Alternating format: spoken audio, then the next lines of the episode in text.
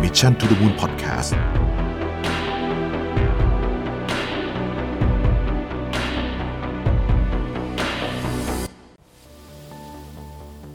สวัสดีครับ พบกับรายการ Remaster อยู่กับผมอาร์มสุภกรครับ วันนี้ผมไม่ได้มาคนเดียวครับ มีโคโฮสด้วยแนะนำเลยครับ คุณอายสุดที่นี่ครับ สวัสดีค่ะ สวัสดีครับ สวัสดีค่ะ สวัสดีค่ะอ้าวแหมทักษะห่างเหินกันเชียว อายนะ กันคะเองกัน ค่ะ เอง อายสุธีดีค่ะ ก็นี่แหละอยู่ด้วยกันทำงานกันด้วยกันมาอะไรอย่างเงี้ย วันนี้ก็สนุกสนุกมาคุยกันมาแบบจอยในรายการอ้ำ อืม แต่มาถามอ้ำนะ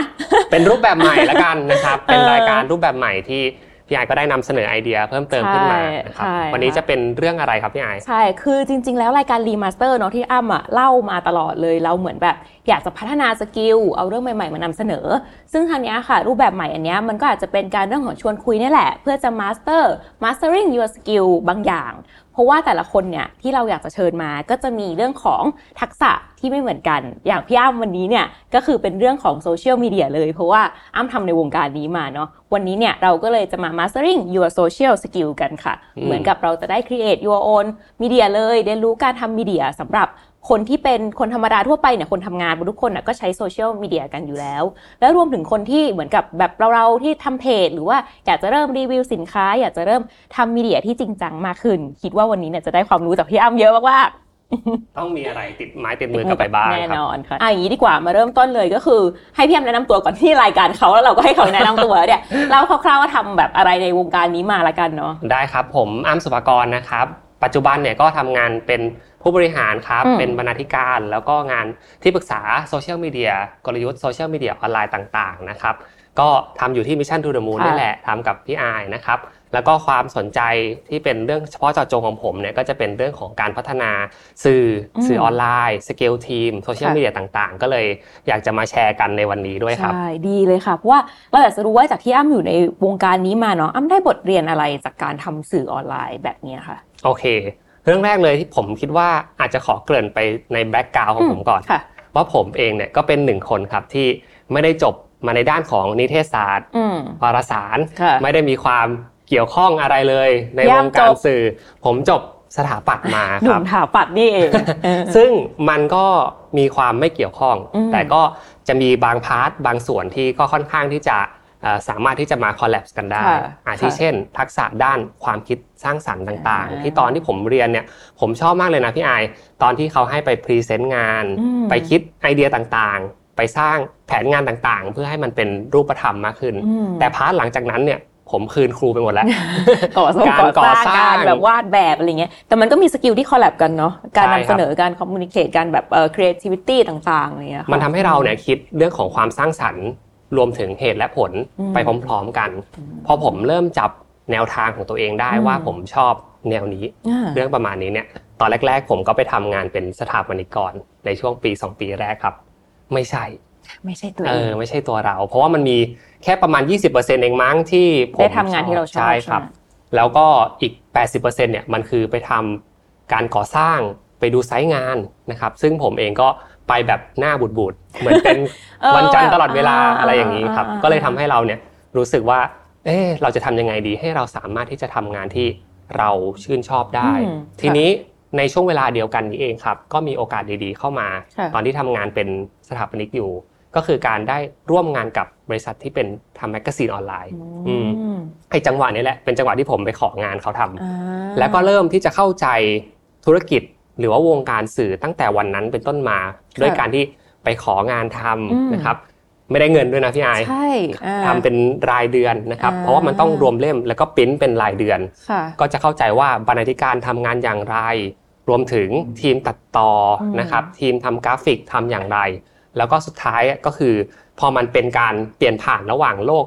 ออฟไลน์มาสู่โลกออนไลน์เนี่ย ค่ะ เราก็เหมือนขึ้นขบวนสุดท้ายทันในการ อ่า ก้าวข้ามของธุรกิจสื่อที่เขาบอกว่า แต่ก่อนออฟไลน์เหมือนจะตายใช่ไหมครับ ใช่ ในยุคนั้น แล้วก็เข้ามาสู่โลกออนไลน์ ออนไลน์ ผมนี่เรียกว่า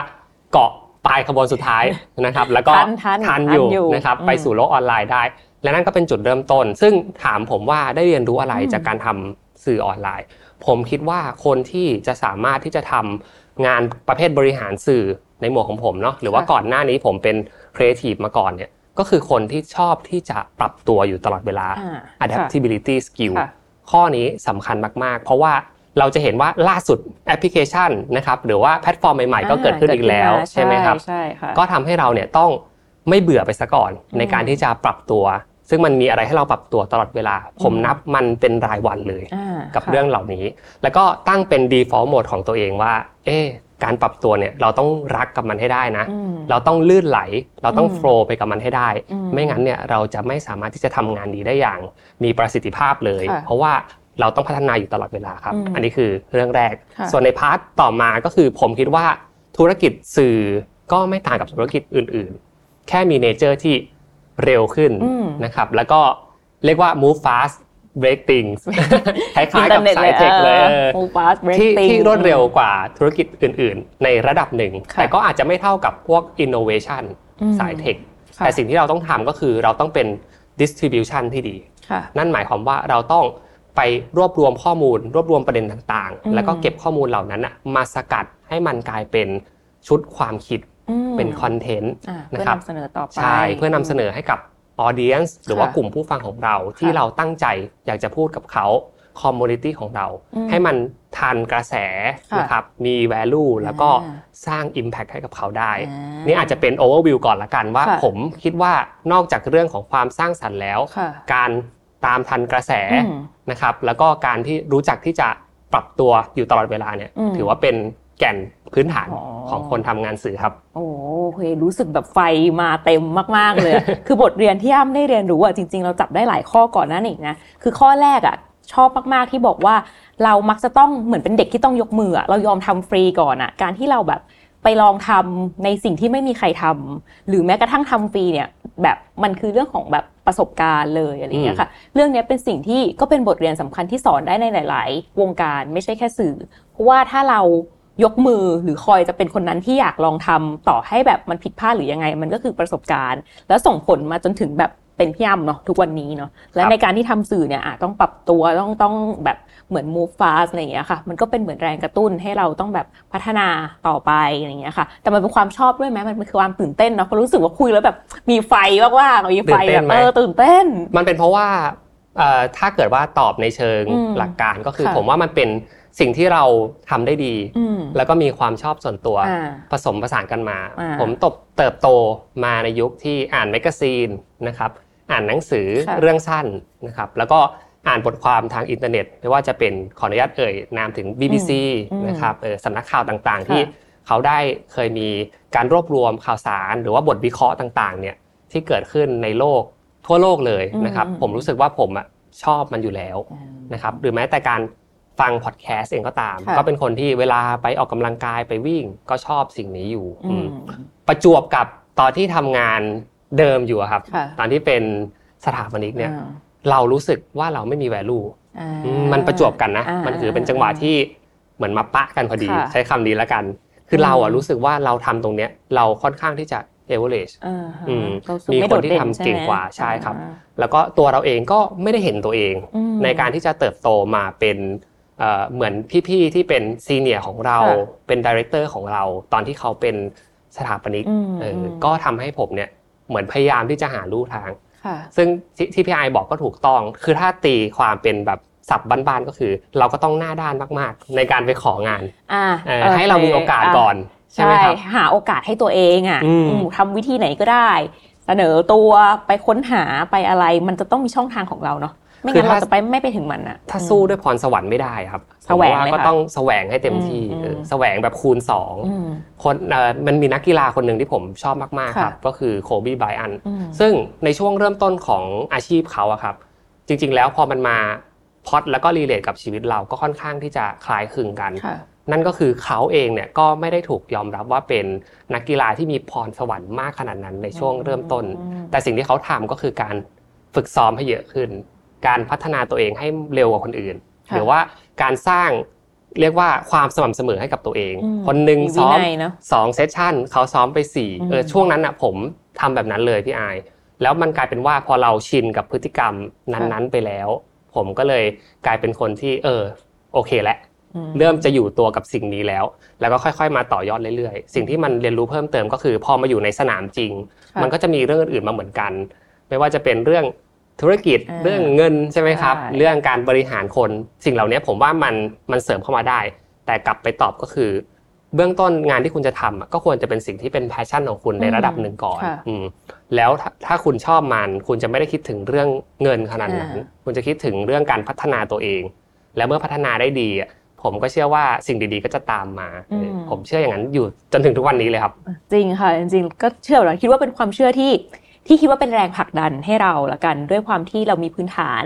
มีความชอบเนาะแล้วก็ทำในสิ่งที่ชอบ แล้วก็พัฒนาต่อไปมันก็จะเป็นแรงผลักดันทีเนี้ยที่แอมบอกว่าเรารู้สึกว่าแบบเราไม่มีคุณค่า อันนั้นน่ะไอายก็คิดว่ามันเป็นจุดที่ทำให้หลาย ๆ คนน่ะรู้สึกเหมือนกันว่า ถ้าเราไม่มีคุณค่าแล้วแปลว่ามันไม่ใช่เป้าหมายของเราหรือเปล่าอะไรอย่างเงี้ยอันนั้นน่ะอาจจะต้องทำให้คนน่ะกลับมาคิดดูอีกทีว่า เออ นี่คือสิ่งที่ฉันทำอยู่มันมันใช่ไม่ใช่ เพราะเราก็ยังมีแบบโอกาสอีกหลาย ๆ อย่างในการที่จะหามัน พูดถึงคุณค่าค่ะ ทีเนี้ย value ของมันเนาะ อย่างสื่อโซเชียลมีเดียหรือว่าสื่อออนไลน์เนี่ย มันก็มี value ในตัวมัน อ้ำคิดว่า value ของมันนะคะ จากที่ได้สัมผัสมา คิดว่า value ของสื่อออนไลน์อะค่ะ มันมีประโยชน์กับสังคม หรือว่ามันไปกระทบกับสังคมในด้านไหนบ้าง คือถ้าตอบแบบหล่อๆเลยนะครับ หล่อ ก็คือ ม มันต้องสร้าง Impact อ่า ให้กับ ช่ สังคมใช่ไหมครับ ใช่ค่ะ สร้างผลกระทบ อืม เชิงบวก ถ้าเกิดว่าเราไปดูตามสื่อต่างๆนะครับ ที่เขาจะเขียนวิชั่นของตัวเองเนี่ย อืม คำนี้มันต้องมาแน่ๆเลย อืม ก็คือการสร้างผลกระทบเชิงบวก เอ๊ะอยู่แถวนี้ป่ะนะ ด้ วิ วย ชาแถวนี้ป่ะ ใช่ นะ ด้วย อ่า อุปกรณ์วิธีการหรือ เออก ลยุทธ์อะไรบางอย่าง ค่ะ ที่ธุรกิจนั้นทำอยู่ อืม หรือเซอร์วิสอะไรบางอย่างที่ธุรกิจนั้นทำอยู่ สื่อก็เป็นแบบนั้นเหมือนกัน ค่ะ แต่ผมมองว่าผมมองไปลึกกว่านั้น ผมมองว่าจริง ๆ แล้วธุรกิจสื่อเองเนี่ยเราก็เป็นคนทำงาน อืม ประกอบวิชาชีพเหมือนกัน อืม เพราะฉะนั้นเนี่ยการที่เราจะตอบแค่เรื่องของ Impact อย่างเดียว อืม แต่ว่ามันไม่สามารถที่จะเรียกว่าสนับสนุนทั้งอีโคซิสเต็มของมันได้ ค่ะ ก็อาจจะเป็นสิ่งที่ไม่ได้ดี อ่า เสมอไป เพราะฉะนั้น อืม ผมมองว่าการที่จะทำสื่อให้ดีแล้วก็ตั้งหลักให้ดีอะคือการคิดถึงโคเบเนฟิต อืม โคเบเนฟิต ค่ะ นะครับตัวเรา อืม ในฐานะผู้ทำเนี่ย อืม จะได้อะไรจากเรื่องนี้ อืม นี่ก็เป็นความหมายในแง่มุมหนึ่งเหมือนกัน ค่ะ นะครับ ว่าเราอยากจะส่งต่อชุดความรู้ อืม นะครับ ในรูปแบบของเอ่อวิธีการแบบใดก็แล้วแต่เราวิดีโอ บทความ อืม ข่าวสาร ค่ะ หรือว่าอะไรก็ตามนะครับ เป็นการปรึกษาก็ได้นะครับ จริงๆ ทุกอย่างก็ดูเป็นสื่อไปหมด มันเอ่อส่งเสริมช่วยอะไรกับเรา มี อืม Impact อะไรกับเราเบนฟิตแรกก็คือตัวเรา ตัว ก่อน เราเนอะ ใช่ครับ แรกค่ะ เอ่อเลี้ยงอาชีพได้นะครับ อ่า สองก็คือออเดียน ต่อไปละ เวลาเราพูดถึงการเป็นนักสื่อสาร หรือว่าการเป็นสื่อเนี่ยมันต้องมีคนที่รออยู่ อืม เอ่อรอข้อมูลบางอย่างจากสิ่งที่เราทำอยู่ ถ้าเกิดว่าเรานึกถึงคนคนนั้นไม่ออกเนี่ย ผมว่าเราเริ่มจะมีปัญหาแล้ว มันเหมือนกับ อืม แค่ทำเพื่อตัวเองอย่างเดียว อืม อืมมันจะมีปัญหาที่ตามมาเยอะมากเลยครับ เช่นการที่จะเอ่อเพิ่มคนมาทำงานร่วมกับเรา อืม ถ้าเกิดว่าเราตอบไม่ได้ เหมือนเราไม่ได้มีวิชั่นที่ตรงกันกับคนคนนั้นเนี่ยเขาก็มีสิทธิ์หรือว่ามีแนวโน้มที่จะไม่ได้อยากจะทำงานที่นี่ เพราะมัน ค่ะ ไม่ได้สร้าง Impact อะไร ให้กับตัวเขาหรือว่าตัวที่เป็นออเดียน อืม แล้วสุดท้ายผมว่ามันก็จะแกว่ง อืม ๆและภาพมันก็จะไม่ชัด เพราะฉะนั้นเนี่ยสิ่งที่เราทำอยู่ส่งผลกระทบเชิงบวกอะไร ให้กับคนที่เป็น คนฟัง ผู้ฟัง เนอะอ่า ผู้ดูของเรา ค่ะ หรือว่าผู้เสพสื่อของเรา อืม เออสุดท้ายก็คือผมว่าก็อย่าอย่าลืมคิดถึง stakeholder อืม เออคนที่เป็นส่วนประกอบ อืม เอ่อองค์อื่น อ่า ๆ ที่ ค่ะ เกิดขึ้นในการทำสื่อ มันคือเน็ตเวิร์กมันคือคอมมูนิตี้ทุกวันนี้เราพูดถึงสื่อเนี่ยมันเป็นสื่อที่เรียกว่าเป็นมีเดียแฟกเมนเทชันแหละ อืม คือทุกวันเนี้ยทุกคนเป็นสื่อได้ พี่ ค่ะ อายก็เป็นได้ ใช่ แค่มี YouTube อ่ Account มีโอนชแนลของตัวเอง ใช่ไหม ตัวเอง ครับ แค่แบบมี IG มี Facebook ตอนเนี้ยทุกคนก็เป็นครีเอเตอร์ได้ละ ใช่ ผมก็เลยคิดว่าแบบการที่เราจะเสิร์ฟ Benefits ให้กับ อืม Stakeholder ก็เป็นสิ่งที่ดีเหมือนกัน ม คืออย่ามองแค่ว่าเราเป็นคนแค่แบบส่งสารอย่างเดียว เราอยากจะพูดอะไรก็พูด ใช่ อะไรเงี้ย แต่ว่าเราต้องมีการเหมือนเปิดรับความคิดเห็น ค่ะ นะครับทำให้มันเป็น Interaction อืม แล้วก็ทำให้ co-benefit ที่เกิดขึ้นกับ stakeholder เนี่ยเขารู้สึกวินในเชิง อืม ธุรกิจ ในเชิงการตอบโจทย์สังคม ในเชิงการตอบโจทย์ต่างๆ อีกมากมายที่มันเกิดขึ้น เพราะฉะนั้นเราไม่สามารถ stand alone ได้อืม อืม แต่เราต้องเหมือนตอบให้ครบกับทุกว ว ง งแน่ ตรงนี้ อ่า เออ ค่ะ ซึ่งผมว่ามันเป็นหลักการเดียวกับ business แหละ ค่ะ ก็คือธุรกิจอื่นๆ ก็คงต้องคิดเรื่องพวกนี้เหมือนกัน อื อื ม ม ใช่ แต่เพื่อให้มันชัดเจนก็คือ ผมว่าข้อที่ 2 เกี่ยวกับเรื่อง audience เนี่ยมันเป็นสิ่งสำคัญ อืม เพราะว่าเราอ่ะเป็นผู้ส่งสารน่ะ ค่ะ มันต้องมีคนที่รออยู่ ครับอ่า แล้วเขาอะรอสิ่งนี้จริง ๆ หรือไม่ อืม มันมี Impact ต่อเขาจริง ๆ หรือไม่ อืม นี่อาจจะเป็นจุดตั้งต้นที่ดีที่สุดของการทำสื่อออนไลน์ครับ โห ราะว่าถ้าเขาไม่รอ หมายถึงว่าถ้าบัตรไม่ตรงจุด ถ้าเขาไม่รอ คือเขาไม่ฟังเลยนะ เพราะว่าตอนเนี้ยมันมีเยอะมากคอนเทนต์ในแบบในสื่อในอะไรมันมีเยอะ ถ้าเราไปถึงกลุ่มที่เราอยากจะไป แต่มันไม่ใช่สารที่เขารอ เขาไม่ฟังแน่นอนเนาะแล้วก็แบบมอง ครับผม ข้ามไปเลยลืมไปเลยอะไรอย่างเงี้ย มันอาจจะเป็นอย่างนั้นได้ ทีเนี้ยเราจับจุดถึงช่วงที่ว่าทุกคนนะสามารถเป็นคอนเทนต์ครีเอเตอร์ได้ อย่างอันแรกของอ้ำเมื่อกี้มันก็คือการที่มีประโยชน์กับเอ่อตัวเราผู้ส่งสาร ทีเนี้ยในฐานะที่ตอนเนี้ยทุกคนก็สามารถเป็นคอนเทนต์ครีเอเตอร์ได้อะค่ะ คิดว่าประโยชน์ของมันน่ะมันมันช่วยอะไรกับเราในการที่เราต้องทำมัน เราต้องจำเป็นไหม เราจำเป็นที่ต้องมีสื่อของตัวเอง หมายถึงว่าตอนเนี้ยทุกคนก็เล่นโซเชียลมีเดียแบบขำๆหรือว่าเรา มันเป็นประโยชน์ยังไงที่เราจะต้องจับมันหรือว่าสนใจกับสื่อมากขึ้น มันจะจำเป็นก็ต่อเมื่อที่เราตอบได้ชัดเจนว่าเราทำมันไปเพื่อจุดประสงค์ หรือว่าเบนฟิตอะไร อืม อย่างที่ผมบอกในข้อแรก ค่ะ นะครับ เราทำไปเพื่อเซิร์ฟตัวเอง อืม เป็นเบนฟิตที่เกิดขึ้นกับตัวเองหรือไม่ อืม หรือว่าเป็นกับคนที่ไปรับสารของเรา เขาจะได้ประโยชน์อะไร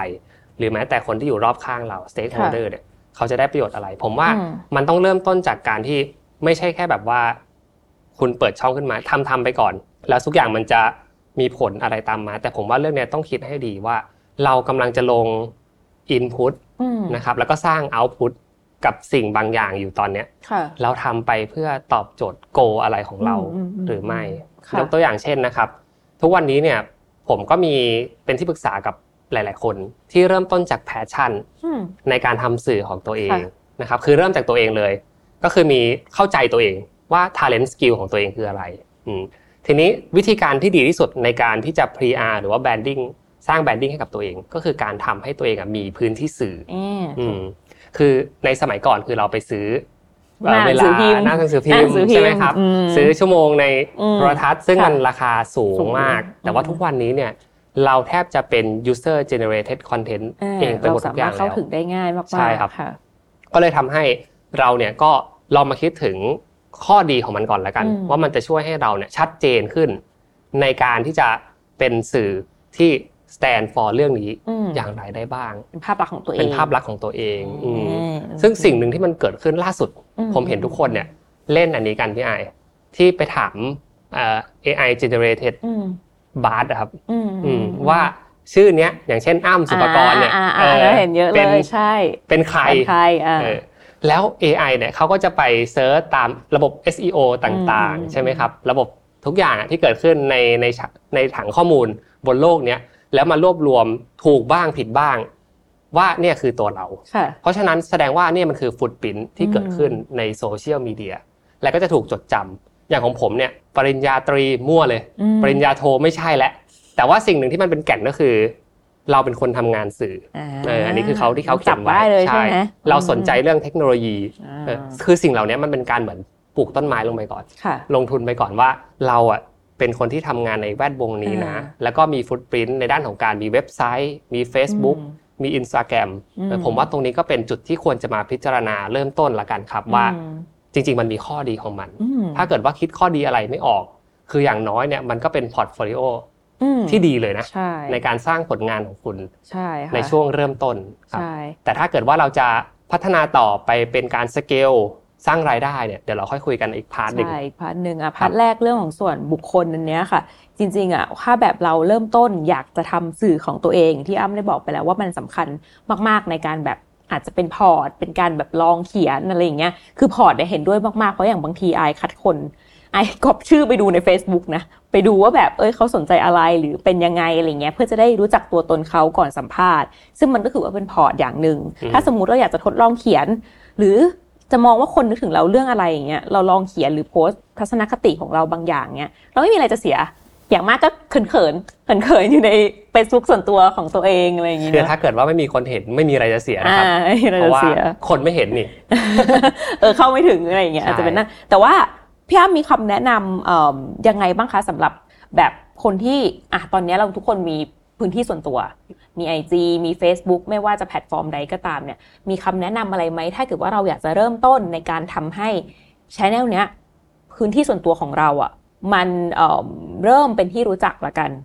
เริ่มเข้าถึงคนอื่น เป็นจุดหนึ่งในคอมมูนิตี้ต่างๆ เพื่อให้คนนะมาเชื่อม เพราะอย่างเวลาเราไปเจอคนใหม่ๆอ่ะก็มาแหละแลก Facebook แลก IG แล้วมันโชว์ตัวตนภาพลักษณ์ของเรา มีคำแนะนำอะไรในการที่เราควรจะปรับหรือเราควรจะทำคอนเทนต์ยังไงใน Facebook บุคคล หรือโซเชียลมีเดียแพลตฟอร์มบุคคลของเรา ผมว่าเริ่มจากการที่เรามี principle ของการ อืม ทำโซเชียลมีเดียของตัวเราก่อน อันนี้ยังไม่ต้องไปเป็นเชิงธุรกิจเลยนะครับ ส่วนตัวก่อน อืม ผมว่าหลักการที่ผมแนะนำให้กับหลาย ๆ ท่านที่ต้องการที่จะมีความเป็น professional อืม ด้านการแบบทำสื่อเนาะก็คือการที่คิดซะว่ามันคือ portfolio ของคุณ เมื่อกี้ H- ทาง HR อย่างพี่อายเนี่ย ใช่ บอกมาแล้วนะครับว่าโซเชียลมีเดียถูกส่องแน่นอน ถูกสองแน่นอน ใช่ไหมจาก แน่นอน recruiter ใช่ไหม ครับ แสดงว่านี่ก็คือหนึ่งใน portfolio ที่สำคัญ ค่ะ ของของชีวิตเราเนาะ อืม เออแล้วก็ทุกวันนี้เนี่ยมันจะมีไม่กี่แพลตฟอร์มหรอกที่สามารถที่จะสร้าง exposure หรือว่าสร้างแบบการการเห็นรับรู้ ค่ะ การเห็นในวงกว้างได้ อืม อาทิเช่น Facebook อืม นะครับ Instagram อืม อืม ลิงก์อินก็จะ LinkedIn จะ professional หน่อย เอออ อะไรเงี้ย หรือบางคนเนี่ยเก็บเป็นวิดีโอไว้ใน YouTube อ่า นะครับ หรือเว็บไซต์เอ่อสิ่งเหล่านี้ผมว่ามองให้มันเป็นพอร์ตโฟลิโอที่มีความสอดคล้องกัน อืม อืมข้อมูลมี trust น่าเชื่อถือ ค่ะ นะครับเขียนชัดเจนว่าเราเนี่ย stand for เรื่องอะไร อืม นะครับ แล้วก็เขียน skill value ของเราให้ชัดเจนว่า อืม แต่ละงานที่เราทำที่ผ่านมาเนี่ยมันมี track record ยังไงบ้าง อืม อาจจะใช้พื้นที่ตรงเนี้ยเป็นพื้นที่ธุรกิจบ้าง ในการที่จะลงโปรไฟล์ผลงานของเรา ค่ะ หรือว่าเขียนแสดงทัศนะถึงทักษะความรู้หรือว่า wisdom ที่เราได้เรียนรู้มาเนี่ย อืม โพสต์ลงไปก็ได้ อืม อืมเพื่อให้มันมีเรียกว่าเป็น track record อืม นะครับในการที่เวลา recruiter เขามาเห็นเนี่ยก็จะมีการ up value skill ตรงนี้ของเราเพิ่มเติมขึ้นไป ส่วนอีกพาร์ทหนึ่งก็คือ เราอยู่แค่ในโซเชียลมีเดียอย่างเดียว ก็ของตัวเราเองเนี่ยก็อาจจะสร้าง Impact ได้ไม่เยอะเท่าที่ควร อืม นะครับ ค่ะ เพราะฉะนั้นเนี่ยเราต้องไปจอยตาม community อืม คอมมูนิตี้ที่พี่อ้ํว่าหมายถึงเนี่ยคืออะไรอย่างเช่นอะไรบ้างคะ อย่างเช่น Facebook Group อืม นะครับ เป็นกลุ่มที่สนใจเรื่องนั้น สน ๆ สนใจเรื่องนั้นะ ๆ มีกลุ่มเป้าหมายเดียวกัน ใช่ มี ครับ หัวเรื่องเดียวกัน ใช่ครับ ซึ่งอันนี้เป็นการลงทุนอีกรูปแบบหนึ่ง ค่ะ นั่นก็คือการลงทุนกับคนที่อาจจะมีการ recommendation อืม ให้เราได้ ค่ะ ถ้าเกิดว่าเราไปอยู่ในคอมมูนิตี้ที่เรา อืม ชื่นชอบ หรือว่าถูกต้องนะครับ อืม ทุกวันนี้มีทุกคอมมูนิตี้เลยนะพี่ไอาย อืม ไม่ว่าจะเป็นหนังสือเล่มไหนเนี่ยจริงๆหยิบหนังสือเล่มใดขึ้นมาก็ได้ แล้วคุณไปเสิร์ชหนังสือเล่มนั้น อืม มี Facebook คุปอย่างแน่นอนเออส่วนใหญ่อืม ค่ะ ผมเป็นคนชอบดูงานศิลปะ อืม เออผมก็มีศิลปินที่ผมชอบเนี่ยผมก็ ค่ะ เขียนก็คือจะมี Facebook กลุ่ม อืม นั้นๆอยู่อยู่แล้วเออเพราะฉะนั้นเนี่ยเราอาจจะเข้าไปจอยและ อืม ทำตัวเป็น active citizen อืม ใช่ไหมครับก็คือ ใช่ เอ่อให้ให้ส่งข้อมูลไปบ้าง อ่า เป็น provider บ้าง อ่า เพื่อให้มันมีเรียกว่าเป็นข้อมูลบางอย่าง อืมเป็น generated content น่ะจากจากตัวเราเนาะ active citizen ในนั้น เอาข้อมูลใส่ความคิดเห็นมี engage กับ ใช่มี community นั้น engage กับ คนก็ community จะแบบ นั้น เอ่อรับรู้ได้ถึงตัวตนของเราและเออรู้ว่าเป็นใคร อาจจะไม่เคยเจอกันในโลกจริง แต่ว่าเราอยู่ในคอมมูนิตี้ออนไลน์เดียวกัน ถูกต้องครับถูกต้องครับ หรือบางทีเนี่ยก็การเลือกสรร ค่ะ ในการช่วยแชร์ ช่วยโพสต์ ช่วยบอก อืม ต่อ หรือว่าเข้าไปร่วมกิจกรรมในคอมมูนิตี้ที่มีอยู่แล้ว ในเพจ Facebook ที่มีอยู่แล้ว ก็ถือว่าเป็นการเรียกว่าเอาตัวเองเนี่ยไปอยู่ในที่ที่ถูกต้อง อ่า เออกลับเป็นเหมือนเหมือนสร้างฐาน protection ของเรานะครับ อืม ในในฝั่งของเราเองเนี่ยเราทำ ecosystem ของเราเรียบร้อยนะครับ พอวงนอกต่อขึ้นมาเนี่ยก็จะเป็นการไปจอยกับ community ต่าง ค่ะ อืม ๆ แล้วผมก็เชื่อว่าสิ่งเหล่านี้ที่คุณเอาตัวเองไปอยู่เนี่ยมันจะช่วยส่งเสริมให้เราอะสามารถที่จะมี portfolio ที่ดูดีขึ้น ค่ะ นะครับ แล้วก็สามารถได้รับข่าวสารที่รวดเร็วขึ้น อ่าน นะครับ ชัดเจนมากขึ้นถูกต้องมากขึ้น ค่ะ และก็จะกลับมา connect the dot กลายเป็น อืม เนื้องานที่คุณอาจจะอยากจะต่อยอดก็ได้ครับ อ่า อืม โอ้โหพูดอย่างนี้แล้ว อยากจะเปลี่ยน Facebook ที่ลงแต่ภาพสุนัขและภาพอาหาร มาเป็นภาพทำงานบ้างเลย คือปกติทุกคนอาจจะรู้สึกว่าเวลาเราทำงานอ่ะมันเหนื่อย แล้วแบบมันก็แบบหัวฟูหรือนู่นนั่นนี่ไม่ค่อยอยากจะลงเท่าไหร่อะไรอย่างเงี้ยมันอาจจะแบบลงรูปเที่ยวซะเยอะ แต่ว่าจริง ๆ แล้วอยากให้ทุกคนนะคะเห็นความสำคัญของเรื่องแพลตฟอร์มตรงนี้ อืม ในฐานะบุคคลเนาะในฐานะอินดิว d ด a l เนี่ยที่มันก็คือเป็นพอร์ตด้วย มันแสดงถึงศักยภาพแล้วช่วยเราอะ เอ่อต่อยอดคอนเน็กชันได้ดี ซึ่งหลักๆจากสรุปจากที่ย่ามพูดมาเนาะในการหาเป้าหมายก่อนหาเนื้อหา แล้วก็การเข้าไปจอยคอมมูนิตี้ที่สนใจเรื่องเดียวกัน มันจะช่วยขยายเอ่อเรื่องของคอมมูนิตี้ของเราต่อยอดกับคนอื่น สร้างเป็นเน็ตเวิร์กที่ดีเน็ตเวิร์กที่ดีเนี่ยไม่จำเป็นต้องรู้จักคนเยอะ แต่มันก็ เอ่อมีคุณภาพ ใช่ครับ มัเหมือนใช้เป็นเครื่องมือในการที่เข้าไปถึงคนในกลุ่มเดียวกันสนใจเรื่องเดียวกันอ่ะ ครับผม ะ แล้วส่วนใหญ่นะครับเวลาเราเข้าไปอยู่ในคอมมูนิตี้เหล่านั้นนะครับหรือว่าเราเข้าไปตั้งคำถามบางอย่างเนี่ย อืม มันอาจจะนำไปสู่คำตอบของการที่คุณเนี่ยจะไปพัฒนาต่อเป็นธุรกิจได้ อืมใช่ อืมคือมีหลาย ๆ ที่ครับที่เริ่มการทำสื่อเนี่ยเริ่มจากเพนพอยต์ของคน อ่า เริ่มจากดีมานของคน อ่า คือสมัยก่อนเนี่ยเราจะมองว่าการลงสื่อสังคมออนไลน์ ที่เป็นเกี่ยวกับเรื่องของแอลกอฮอล์นะครับหรือว่าเรื่องของเครื่องดื่มต่าง ๆ เนี่ยเป็นสิ่งที่ถูกบัญญัติไว้ในอ่าเรื่องของแบบกฎกฎหมายเนาะ อ่ากฎหมาย เออ ค่ะ ว่ามันแบบเป็นสิ่งที่อ่าไม่ควรที่จะถูกนำเสนอในโลกโซเชียลมีเดียใช่ไหมครับ อืม แต่ทุกวันนี้เราลองดูสิครับว่าเทรนด์ณปัจจุบันเนี่ยมันเป็นดีมานนะ อืม มันเป็นสิ่งที่คนน่ะอยากรั อบ ยาก รู้ เออ แล้วก็อยากที่จะเข้าไปเสพสื่อตรงนั้น เพราะเราปฏิเสธไม่ได้เลยครับว่าก็มีดีมานด์ของคนที่ชอบที่จะกิน ใช่ ดื่มเที่ยว ก็ชอบเรื่องนี้ เรื่องพวกนี้อยู่ ม มันก็เลยเกิดขึ้นเป็นสื่อหลาย ๆ เจ้า ณ ปัจจุบันเนี่ยที่เริ่มพูดถึงเรื่อง wellness อืม ซึ่งมันก็มี sub category ที่เป็นเรื่องของกินดื่มเที่ยวอยู่ในนั้น อ่า ด้วยเช่นกันเอออันนี้ก็เป็นตัวอย่างเล็ก อืม ครับ ค่ะ ก็ในช่วงพาร์ทแรกนะคะเราก็ได้ความรู้เกี่ยวกับเรื่องของเนี่ยการทำสื่อในส่วนบุคคลกันไปแล้วนะคะ เดี๋ยวพาร์ทถัดไปเนี่ยเราจะมาเจอกันในครั้งหน้า เราจะเป็นเรื่องที่ลงรายละเอียดลึกขึ้นสำหรับคนที่อยากจะเทิร์นสื่อส่วนบุคคลที่ลึกขึ้นน่ะไปเป็นเพจแบบธุรกิจรีวิว หรือทำให้มันเป็นรายได้มากยิ่งขึ้น ยังไงอย่าลืมมาติดตามชมกันในสัปดาห์หน้านะคะ ๆ โอเคครับ สวัสดีค่ะ สวัสดีครับ